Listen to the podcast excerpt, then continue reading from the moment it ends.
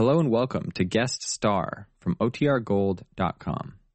This episode will begin after a brief message from our sponsors. The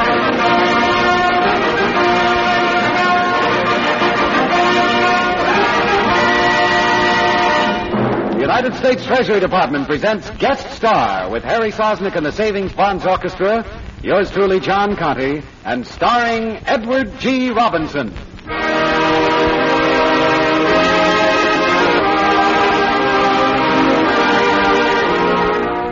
How do you do, ladies and gentlemen? This is John Conte, your host for Guest Star, a transcribed feature for savings bonds, presented as a contribution of this station in the public interest. Start today to save before you spend. Join the payroll savings plan where you work or the bond a month plan where you bank. Save regularly the easy, automatic way. In a moment, you'll meet our star. But first, here's Harry Sosnick and the Savings Bonds Orchestra with Harry's own arrangement of Lazy Bones.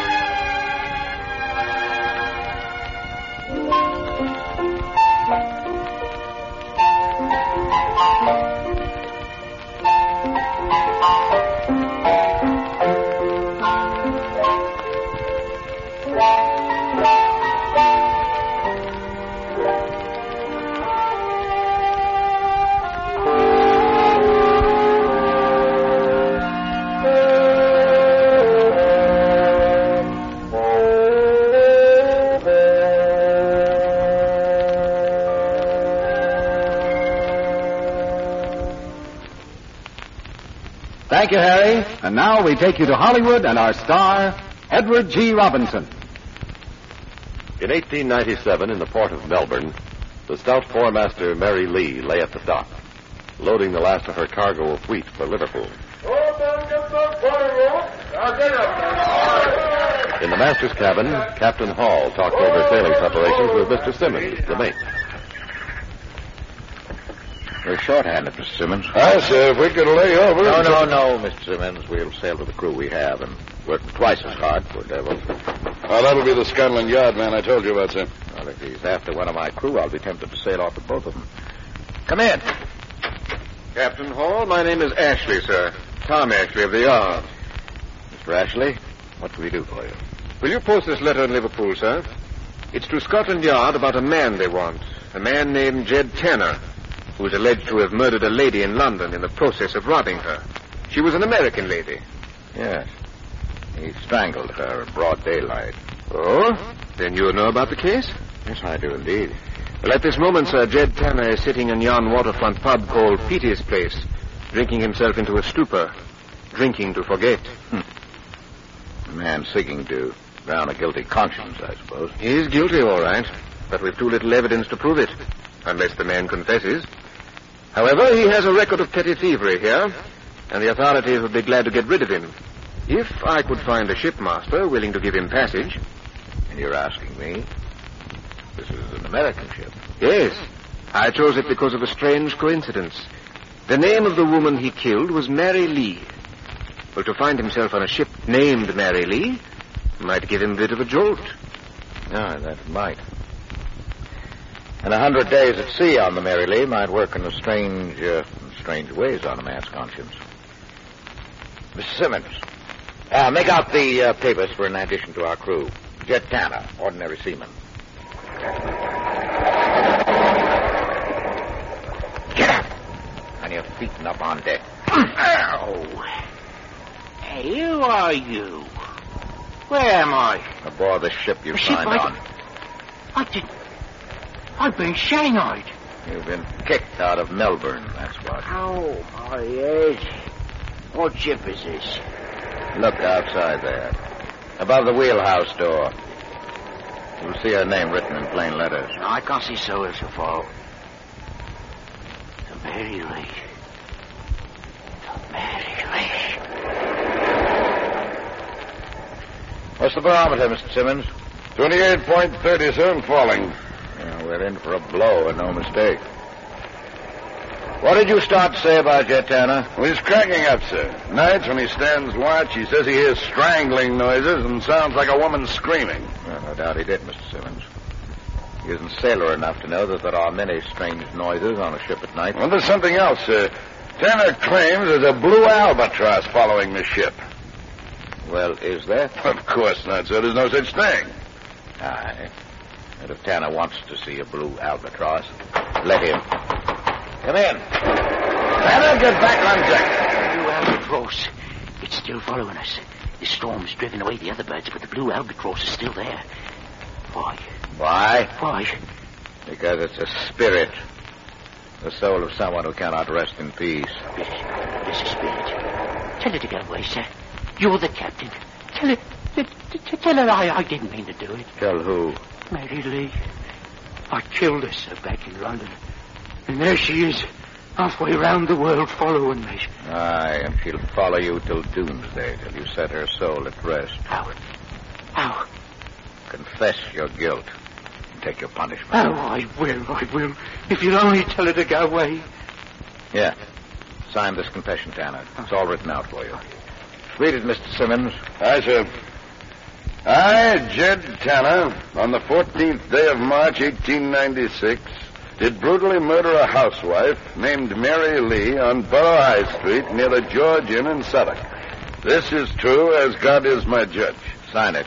I'll make my mark, sir. There. Witness the mark, Mr. Simmons. Aye, sir. Now, now, would you tell the blue albatross to go away? There's no albatross there, Tanner. It's all in your mind. But, but, but, I, I've seen it. it. Then you tricked me. Tricked me into signing that paper. I'll get it back because I know where you keep your pistol. Look out, sir. He has your revolver. Yes. Now, give me that paper. no, go ahead. Pull the trigger and be twice a murderer. I can't shoot you. But I can shoot the blue albatross. That's what I'll do. I'll kill the blue albatross. Then she's got to go away. The man is completely insane, sir. Shall I... No, wait, Mr. Simmons. Wait till he empties the gun.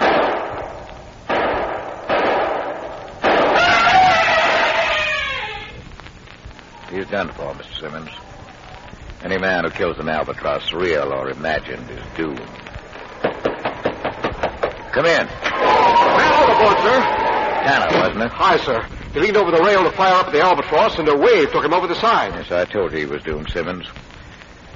Now, we can't put the ship about in this gale without ripping all the canvas off her sticks. We'd never find him if we did. Oh, God rest his soul, even if he was a murderer. Aye.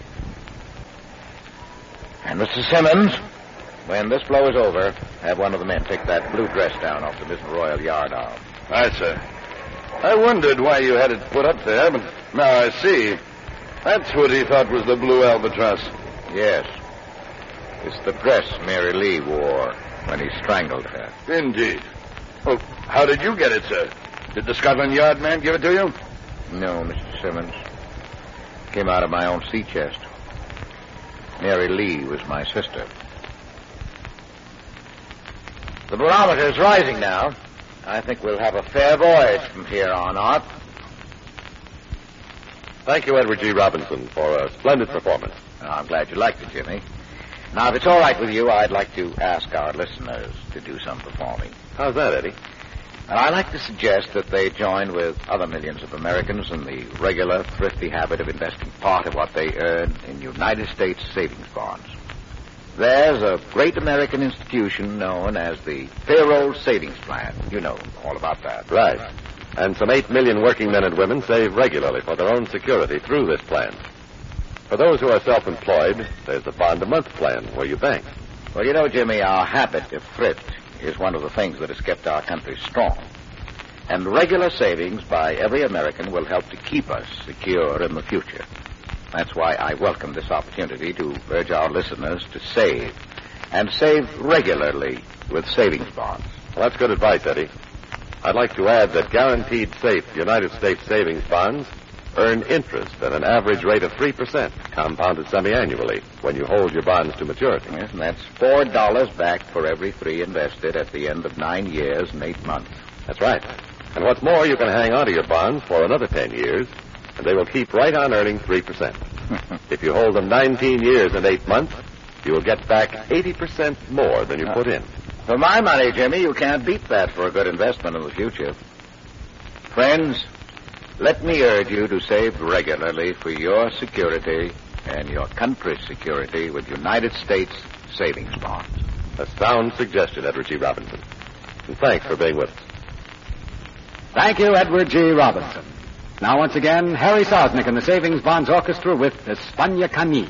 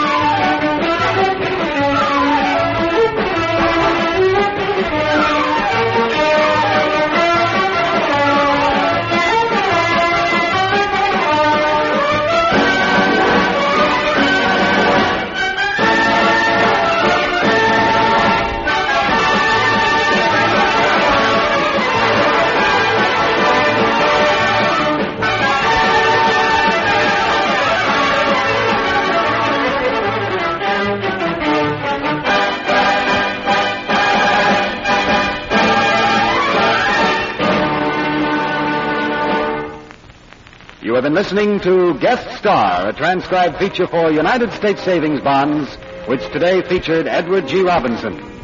The supporting players were Shep Menken, Ted de Corsia, and Byron Kane. The play was directed by Louis Graff. The time for this program is donated by this station every week in the public interest.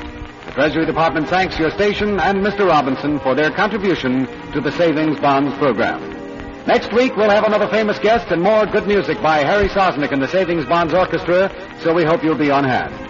Meanwhile, this is John Conte saying so long and reminding you to save before you spend through the payroll savings plan where you work or the bond a month plan where you bank with safe, sure United States savings bonds.